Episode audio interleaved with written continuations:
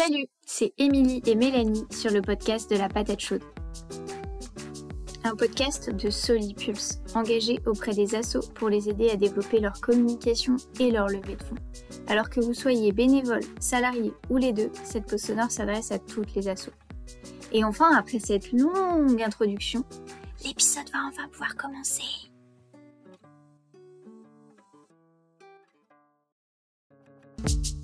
Euh, bonjour Hervé, je te remercie de, ton accueil. Euh, est-ce que pour les personnes qui ne te connaîtraient pas encore, euh, tu peux nous dire qui tu es? Bonjour, bonjour Émilie, donc Hervé Gouillet, je suis président d'Électriciens sans frontières.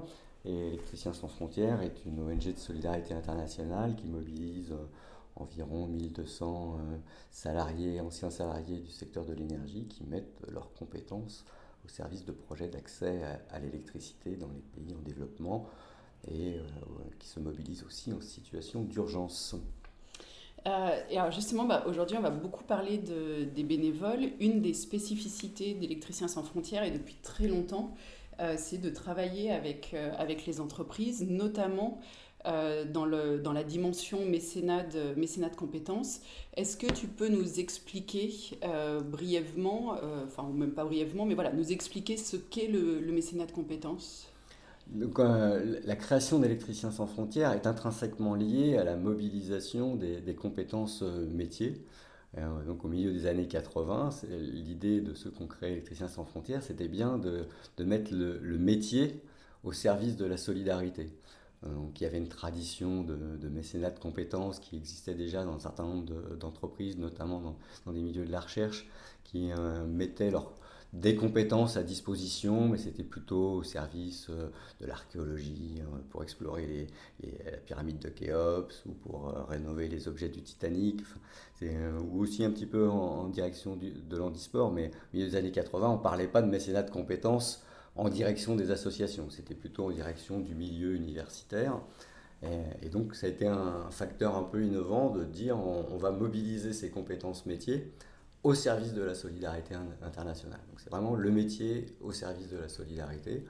Euh, et toutes les, toutes les compétences. Alors, il y a, quand, on, quand on fait de l'électricité, les compétences, on voit plutôt des, gens qui, qui gèrent des, installations électriques, qui posent des câbles, qui posent des, des prises ou des, panneaux, des panneaux solaires, mais euh, pour faire des projets, on a besoin de l'ensemble des, compétences euh, euh, présentes dans une entreprise, qu'elle soit du secteur de l'énergie ou autre. C'est-à-dire qu'on a besoin de, communicants, on a aussi besoin de, comptables euh, ou de responsables d'achat, parce que dans un projet, il y a toutes, il y a toutes ces, dimensions. Et donc depuis, depuis le milieu des années 80, Électriciens sans frontières, tous les ans, mobilise à titre bénévole ou dans un cadre de mécénat de compétences ou dans un cadre de, retraite pour ceux qui, euh, qui ont pu partir en jeunes en, retraite, euh, bah, de, nombreuses compétences variées, disponibles et motivées. Et euh, généralement, le mécénat de compétences, c'est plutôt une entreprise qui va venir voir l'ONG en lui disant bah voilà, on aimerait proposer à nos collaborateurs de s'impliquer, ou c'est plutôt les collaborateurs qui viennent et après qui voient comment euh, ça peut remonter au sein de leur, euh, de leur entreprise? Je pense qu'il y, a eu deux, y a eu deux périodes. Jusqu'il y a 10-15 ans, c'était plutôt les associations euh, qui essayaient de démarcher les, les, les, entreprises pour les convaincre que le mécénat de compétences avait un, avait un intérêt à la fois pour elles, pour les salariés et, et pour, les, pour les associations depuis, euh, depuis un certain temps, il y a des entreprises qui essayent de mettre en place des mécanismes de, mécénat de compétences euh, dans l'idée d'apporter un, volet RSE, alors euh, marque employeur, et puis de valoriser ou attirer des, jeunes talents qui se disent, voilà, dans le cadre de mon activité professionnelle, j'aurai une petite fenêtre de tir où je pourrais euh, donner un peu de sens à mon activité en investissant avec le soutien de mon entreprise euh, un, un co-investissement entre le salarié et l'entreprise au service de, causes solidaires. Parce que c'est vrai qu'on a, enfin, je t'ai déjà entendu souvent dire que le, le mécénat de compétences était triplement gagnant. à la fois pour, pour l'entreprise, pour le, pour le salarié et pour, et pour l'association. Donc c'est exactement ce que tu viens de dire, que l'entreprise, effectivement, euh, bah, il gagne en matière de RSE, d'attractivité de, de, nouveaux talents et de fidélisation des, talents. Euh, le salarié également, euh, il gagne à être, à s'impliquer dans, dans une association. De ton expérience, les retours que tu as eu des salariés justement sur, sur cette dimension-là sont de quel ordre? Je pense qu'il y aurait, il y aurait deux, deux, choses que j'aurais envie de dire. C'est euh, côté électricien sans frontières, on, est sur des on, on, cherche à avoir des engagements sur la durée. C'est-à-dire qu'on ne fait pas 5 euh, jours de mécénat de compétences pour faire une mission, euh, ou 10 jours de mécénat de compétences, on fait une mission, on n'en a pas entendu parler avant, on n'entendra plus parler après. On est vraiment sur une démarche où le, salarié, il est investi à électricien sans frontières et c'est l'entreprise qui accompagne dans la durée euh, de temps en temps, euh, avec différentes modalités, son, engagement dans, dans l'association. Mais c'est un engagement qui va s'étaler sur plusieurs années. il peut y avoir une année où il a deux jours de mécénat de compétences, l'autre année il en a cinq ou dix. Euh, c'est pas forcément, il n'y a pas d'automaticité, mais on est bien sur un engagement de longue durée parce qu'on est sur des projets qui nécessitent un engagement euh, et un suivi, une préparation et un suivi dans, dans, la durée. Quand on met en place une installation électrique, on, on, essaie de la suivre pendant des années pour vérifier qu'elle fonctionne euh, durablement. Donc ça, je pense que c'est important pour l'association de ne pas avoir des mécanismes qui soient trop one-shot euh, sur du, du, ponctuel pour pour se, se faire plaisir. Et pour les salariés, ça correspond aussi à des engagements euh, où ils n'ont pas forcément la disponibilité, euh, notamment pour des, jeunes qui, démarrent hein, une activité professionnelle, une, vie familiale, ils n'ont pas forcément envie de consacrer tout leur week-end et tout, tout, leur, tout leur congé euh, dans, un, dans un investissement associatif et, solidaire. Et donc de faire un co-investissement en disant voilà, je suis adhérent dans une association euh, j'y consacre euh, mes soirées, un week-end de temps en temps, quelques jours de congé. Et l'entreprise accompagne, vient soutenir mon engagement euh, citoyen. ben je, j'en retire une fierté parce que je sais que l'entreprise me, reconnaît dans mon investissement associatif. Et, et, moi, ça me donne des degrés de liberté supplémentaires parce que je garde quand même un mercredi de temps en temps pour aller jouer au, foot avec mes gamins. Et euh, est-ce que euh, une asso peut choisir euh, les personnes qu'elle accueille en mécénat de compétences ou est-ce qu'à partir du moment où elle dit à une entreprise, bah ok, on met en place une opération de mécénat de compétences, elle est obligée d'accepter, j'allais dire n'importe qui. Enfin. Je pense que si, si une association ne peut pas arbitrer à un moment donné, ça peut ça peut pas marcher. une association, la elle a des, des, besoins, euh, mais qui ne sont pas que des besoins euh, sur CV avec des compétences. C'est aussi un environnement qui est différent de, du monde, du monde de, l'entreprise, même si un certain nombre de, de, procédures sont à respecter de façon assez similaire. Euh, et donc ça doit être un, un peu une co-expression de, besoins si on, si on est en recherche d'une compétence particulière qu'on n'a pas déjà dans notre réseau. Mais euh, nous, on privilégie plus le, fait qu'on a déjà des adhérents qui sont déjà venus des entreprises et qui, euh, pour euh, augmenter leur participation à la vie de l'association, aimeraient bien avoir quelques jours de, de, mécénat. ce matin, j'ai eu un, un appel d'une cadre franco-ukrainienne euh, qui est prête à s'investir sur euh, nos actions euh, pour le passage de l'hiver en Ukraine pour 2023-2024. Voilà, sauf qu'elle a pas par rapport à la charge de travail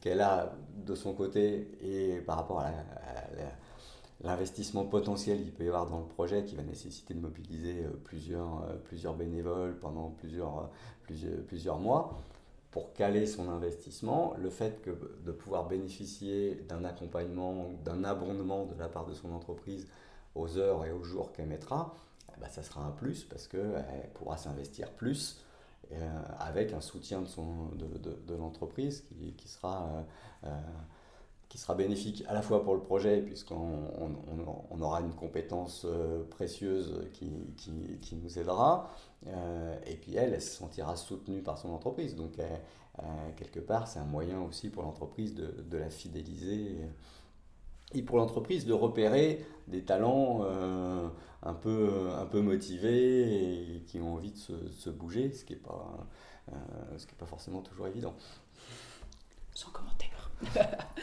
Euh, et, du coup, de façon très pratico-pratique, par exemple, si je reprends l'exemple de, la, dame dont tu parlais, elle veut s'impliquer en mécénat de compétences, du coup, très concrètement, dans, dans l'entreprise, ça se passe comment pour euh, qu'elle puisse bénéficier d'un mécénat de compétences? Voilà, Une asso qui voudrait mettre en place une opération de mécénat de compétences, comment ça se passe? Et après, comment cette personne-là euh, peut euh, justifier de son implication dans, dans l'association? Est-ce qu'il faut qu'elle ait l'autorisation de ses managers? Enfin voilà, combien de jours elle peut avoir? Enfin, comment ça se, ça se coordonne il y, a, plein de, il y a plein de modalités différentes.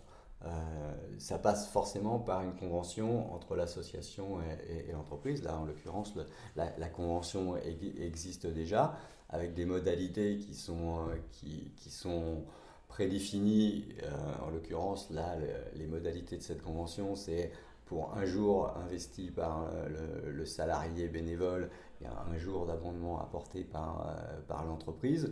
Il se trouve que c'est un projet qui, est un peu particulier sur lequel on va essayer de négocier avec, euh, avec sa hiérarchie, de, voir si elle ne peut pas avoir un, abondement un peu supérieur euh, pour, euh, pour accompagner le projet, puisque le projet il va durer six mois, donc voilà, il y aura une charge de travail un peu supérieure pendant les six prochains mois, donc qu'on ne retrouvera pas forcément sur les, les, les, fois, les fois suivantes.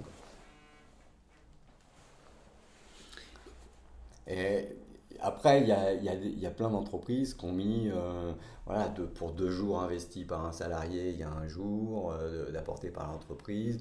Il y a d'autres entreprises qui disent c'est euh, maximum trois jours de, de, de journée de mécénat par, par an.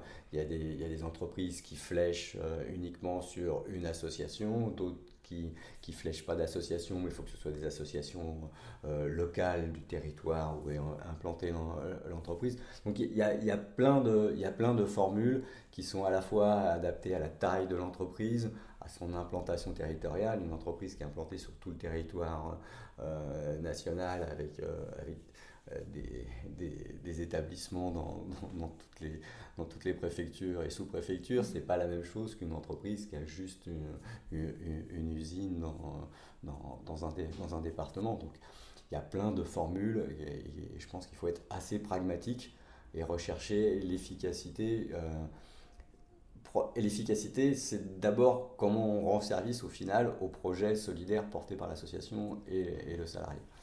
Et du coup, ce qui est intéressant, c'est qu'en fait, euh, ce qui est à retenir, c'est que c'est vraiment sur mesure et euh, adapté à la réalité et de l'assaut et de l'entreprise, qu'il n'y a pas de cadre euh, prédéfini et, qui obligerait, par exemple, une entreprise pourrait être tentée, mais se dirait ah bah non, mais moi j'ai besoin de mes salariés. Du coup, l'entreprise garde complètement la main. Elle peut plafonner aussi le, temps consacré à ses salariés dans, l'association. Nous, on a beaucoup de, conventions dans lesquelles les, il y a des plafonds à la fois par établissement. Euh, si jamais on avait 10, 10, bénévoles dans un seul établissement, euh, ben, ils ne peuvent pas tous prendre 10 jours. Ça, sera, plafonné à 20 jours pour l'établissement et ça sera peut-être plafonné à 5 jours euh, par salarié. Euh, donc on peut, on peut mettre des plafonds par, par entité, des plafonds par, euh, par, par, personne, mais il faut aussi garder la souplesse et l'intelligence de la situation. Il, y a, euh, il peut y avoir des catastrophes comme il y a eu le, week-end dernier au, au, Maroc avec, avec un séisme et besoin d'une mobilisation ponctuelle plus importante. Bah là, peut-être qu'on peut, dire si on a des, des, salariés qui sont pertinents pour intervenir sur place, euh, qui, ont, des compétences euh, recherchées qui vont être utiles parce qu'on a identifié des besoins des partenaires sur place, ils nous dit on a besoin de telle et telle compétence, bah, peut-être qu'il faut en libérer un ou deux pendant 15 jours et, euh, et, ça se négociera même si la convention prévoyait autre chose. Donc je pense qu'il faut aussi garder des, degrés de liberté, notamment dans le cadre de la solidarité internationale, parce qu'on est, on, est aussi soumis à des, à, des, aléas, mais on peut retrouver des situations similaires sur le territoire national en termes de, de, de, solidarité. Voilà on a beaucoup entendu parler des, restos du cœur euh, récemment, de l'accueil des, des, migrants à Briançon. il, y a, besoin de. Des fois, il y a des. Il y a des pics.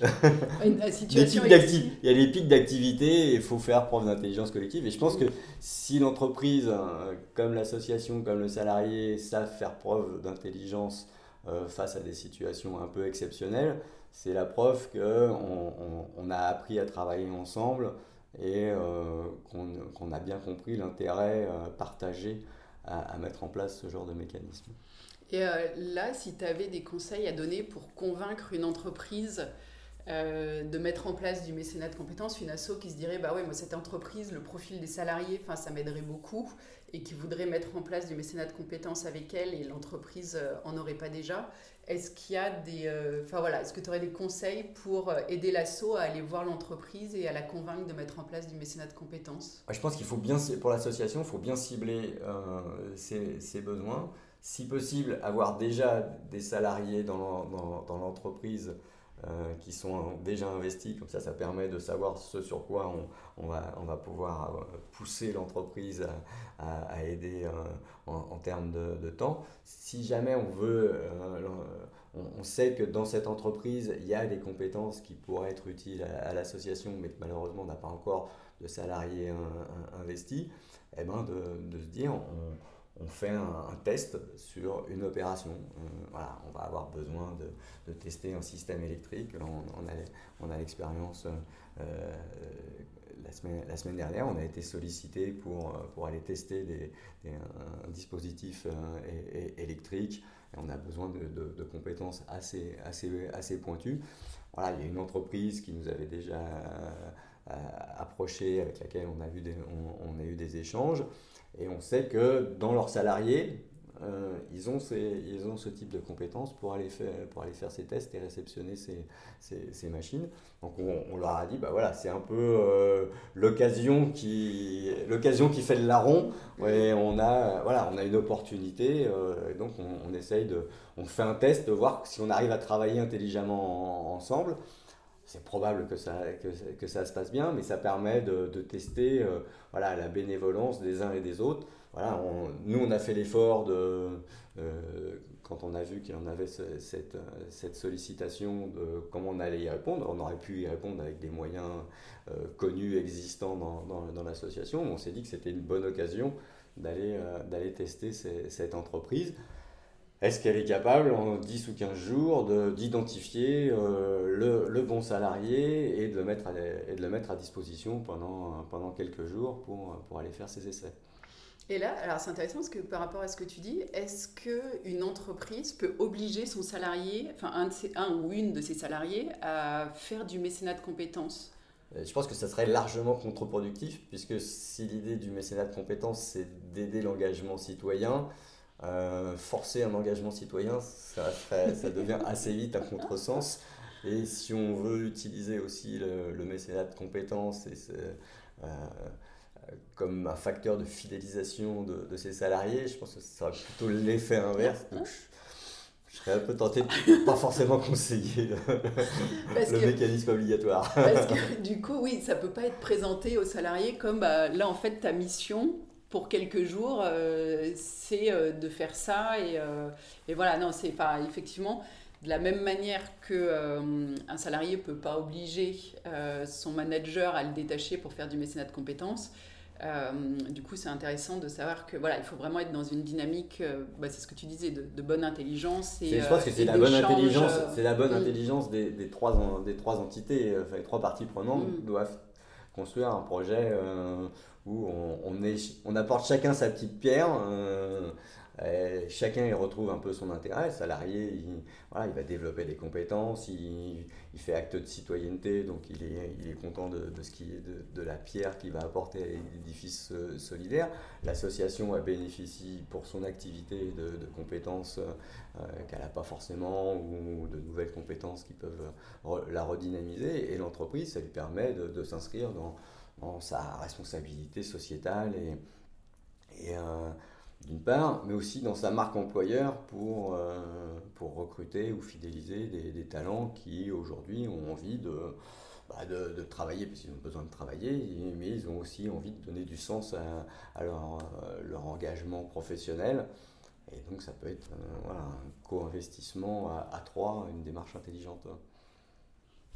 Et euh, un point qu'on n'a pas du tout abordé, mais qui peut aussi présenter un intérêt euh, pour, euh, pour l'entreprise, toute la dimension défiscalisation, ça se passe comment avec le mécénat de compétences si, si une asso qui voudrait faire du mécénat de compétences est éligible, bien sûr, à, cette dimension-là de, défiscalisation bah, L'entreprise signifie à, l'association le, le, coût chargé de la masse salariale du, salarié. Donc s'il a été prêté euh, pendant, pendant 5 jours, bah, ça fait 5 jours de, 5 jours de masse salariale, euh, euh, toute charge comprise, environnée. Et puis après, c'est l'association qui, étant habilitée, fait, un, fait un reçu fiscal pour, pour l'entreprise avec une défiscalisation à hauteur de 60%. Et là, du coup, le montant déclaré euh, et du coup, qui fait l'objet d'un reçu fiscal, c'est euh, de la responsabilité entière de, de l'entreprise, c'est vraiment le déclaratif de l'entreprise, ou est-ce que l'ASSO a une sorte de responsabilité de vérifier, de s'assurer que c'est juste C'est de la euh, responsabilité de l'entreprise, c'est l'entreprise qui doit signifier le, le, le montant de, de son don. D'accord. Ok. Et euh, toujours, alors pour Après, après l'association peut quand même euh, regarder qu'il n'y ait, pas, ait pas quelque chose d'exorbitant mm. et, une anomalie. Il faut même vérifier qu'il n'y ait pas un zéro de trop. Mais, euh, mais voilà, après, c'est plus du bon sens pour dire vous êtes, mm. vous êtes sûr que vous n'êtes pas trompé. Quoi. Ouais, ouais.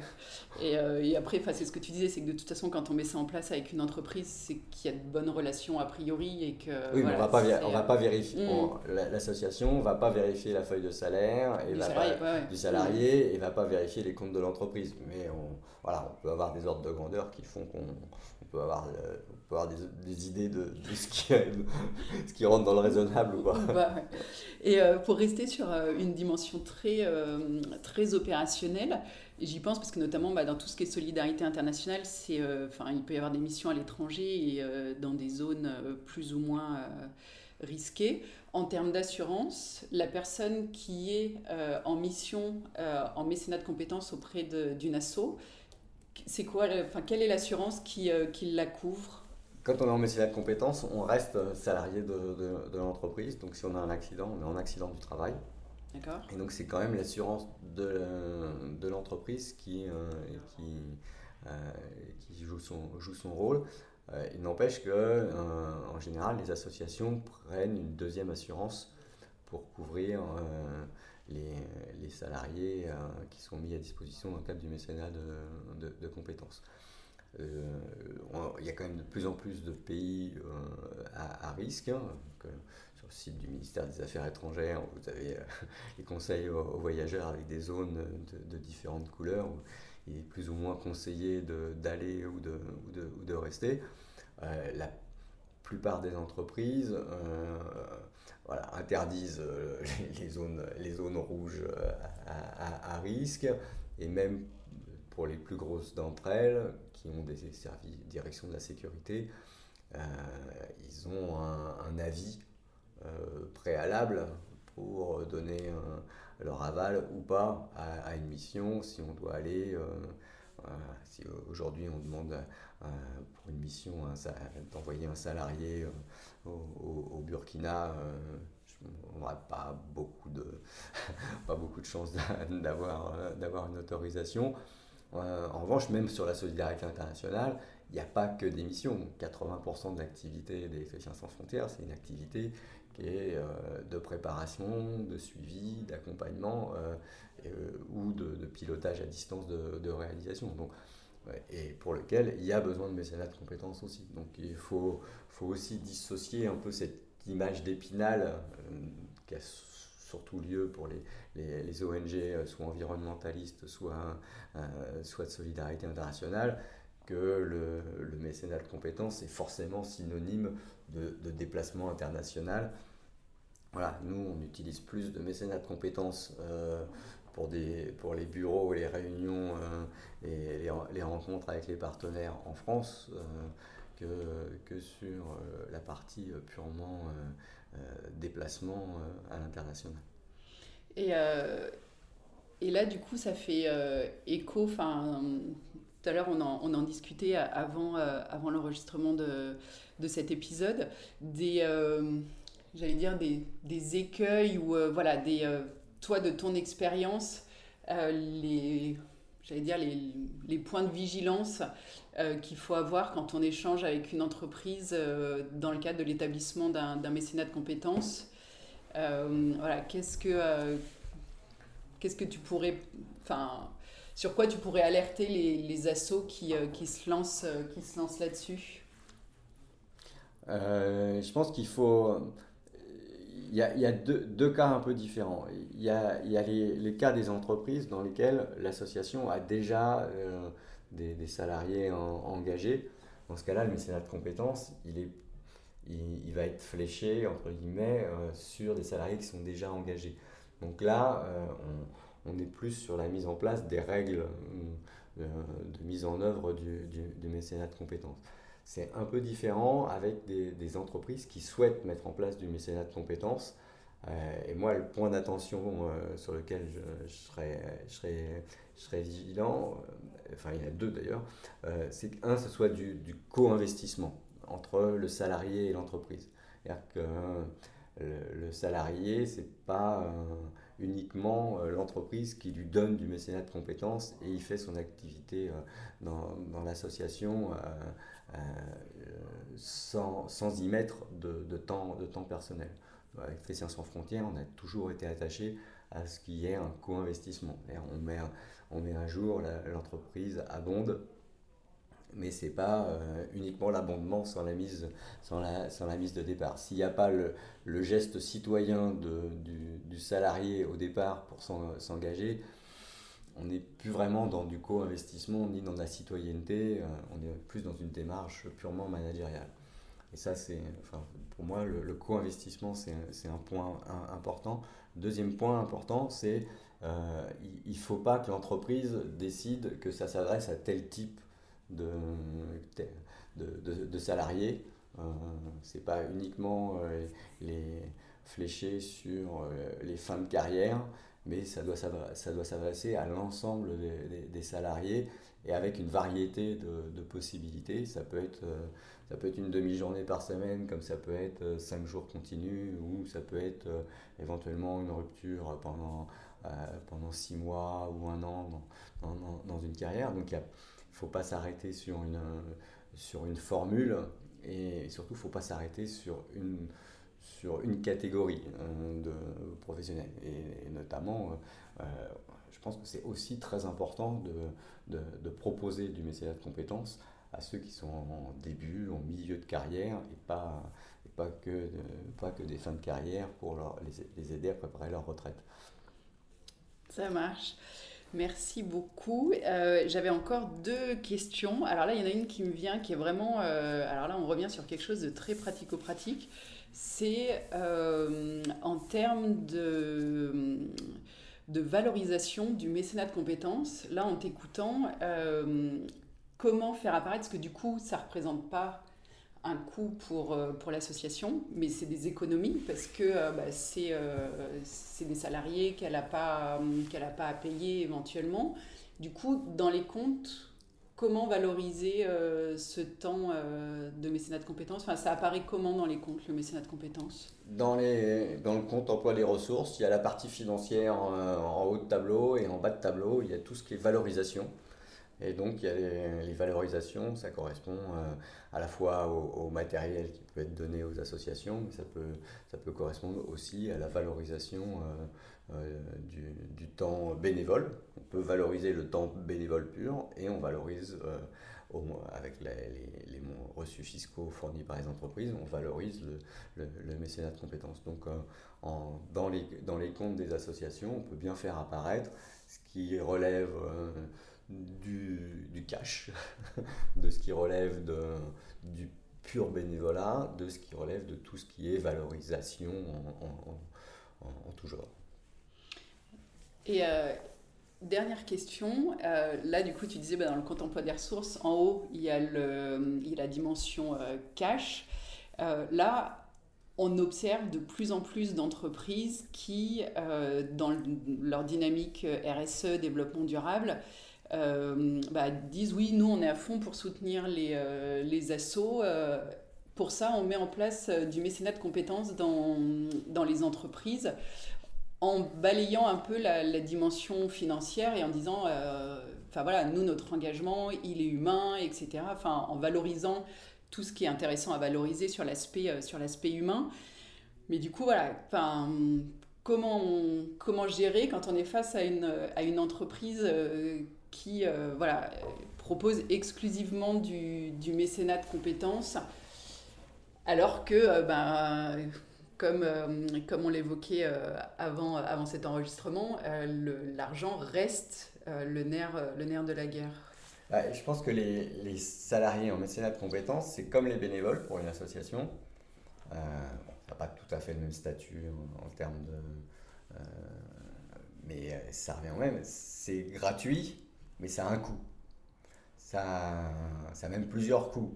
Il y a un coût de gestion, bah, ne serait-ce que négocier une convention avec une entreprise, euh, faire des reçus fiscaux, euh, définir euh, l'activité que va faire le, salarié en mécénat de compétences. Tout ça, ça, nécessite un peu d'intelligence et, de temps. Donc ça, il y a un premier coût purement, purement logistique autour de la, du, détachement et de l'encadrement du, salarié. Et après, pour qu'il fasse quelque chose, euh, il faut forcément, euh, sauf si c'est une prestation purement intellectuelle, à partir du moment où on va, euh, je ne sais pas, aller distribuer des, des, des, kits solaires ou mettre en place des panneaux solaires ou des, des,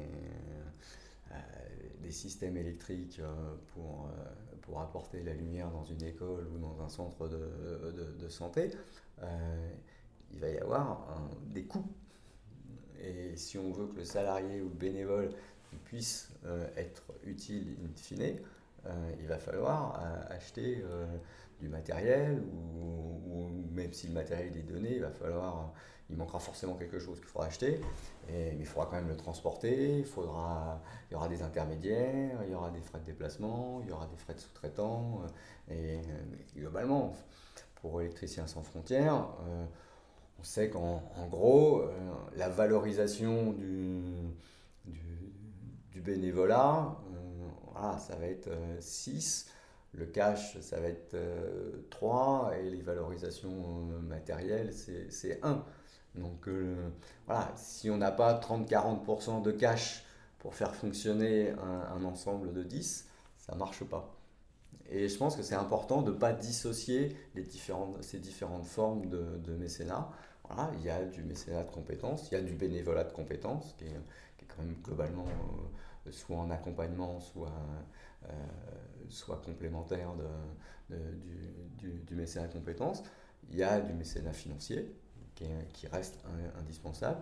Il y a du mécénat euh, matériel quand, quand c'est pertinent. pour, pour ce qui nous concerne, avoir du câble, des ampoules, euh, des panneaux, des groupes électrogènes, euh, voilà, c'est des, des, choses qui, qui, qui, sont importantes, qui sont autant de cash en moins à, trouver, et du, aussi du mécénat euh, logistique. Il y, a, des entreprises qui nous prêtent des, des bureaux, des entrepôts, d'autres qui nous mettent à disposition des, des, des, camions, des salles de, réunion, des espaces sur, leur site, sur leur site internet. Donc je pense qu'il ne faut pas séparer ces différentes formes de, mécénat et chaque fois que c'est possible, d'essayer d'en faire un espèce de puzzle euh, de la démarche partenariale de, l'entreprise. Et du coup, ça, c'est un discours qui est euh, entendu et compris par les entreprises de dire bah, vous pouvez nous mettre à dispo des salariés en mécénat de compétences, mais s'il n'y a pas de cash, on ne pourra rien leur faire faire, entre guillemets, parce qu'on ne pourra pas monter les projets, etc. C'est quelque chose qui, euh, qui, qui est reçu par, par les entreprises qui est pas partout. bon, bah, c'est bien, du coup, il y a une petite marge de progression. Il y a une marge de progression, et, et, en l'occurrence, celle, celle qui propose que, que du mécénat de compétences, que sur un, sur un, segment de, de, leurs salariés, sans qu'on puisse donner notre mot sur le, CV du salarié, bah, même s'il est gratuit, ça sera non. Hmm. Et du coup, alors là c'est vraiment une question ouverte, mais ce sera intéressant d'étudier du coup la, la, vivacité du mécénat de compétences en entreprise en fonction de ce critère-là. Enfin, est-ce qu'une entreprise qui fait du mécénat de compétences euh, dans le dernier modèle que tu as évoqué, où tout est cadré, etc., est un peu fait au bénéfice de l'entreprise, est-ce que le mécénat de compétences réussit à être pérenne comparé à une entreprise dans laquelle il y a le mécénat de compétences qui est mis en place, mais avec une logique globale que tu évoquais en disant bah oui, on a hmm. conscience qu'il faut de l'argent.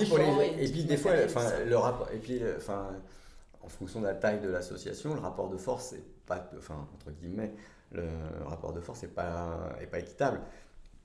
Une petite association aura peut-être un peu de mal à résister à une grosse entreprise qui lui dit je veux absolument euh, vous, vous, placer euh, tel, tel salarié parce que bon, voilà, je préfère le défiscaliser que de me le garder dans mes bureaux. Quoi. Mmh. Euh, donc, et puis vous vous rendez compte, il est gratuit. Donc, donc il faut savoir aussi résister. Donc je pense qu'il y, y, y, a une forme de responsabilité côté entreprise, comme sur le matériel. C'est exactement la même chose que sur le matériel. le, matériel que nous on accepte, c'est quand même du matériel neuf. Euh, qu'on est sûr de pouvoir utiliser. On ne prend pas les fins de série euh, et, le, et, le, matériel euh, déclassé. Bah, pour le mécénat de compétences, c'est un peu pareil. C'est mieux d'avoir du, neuf qu'on peut choisir que du, que du déplacé qu'on nous refourgue. Ben, ce sera le mot de la fin. C'est parfait. Merci beaucoup Hervé et puis à bientôt. Merci Émilie. Voilà, voilà, cet épisode est terminé. On vous dit à bientôt. D'ici là, prenez soin de vous.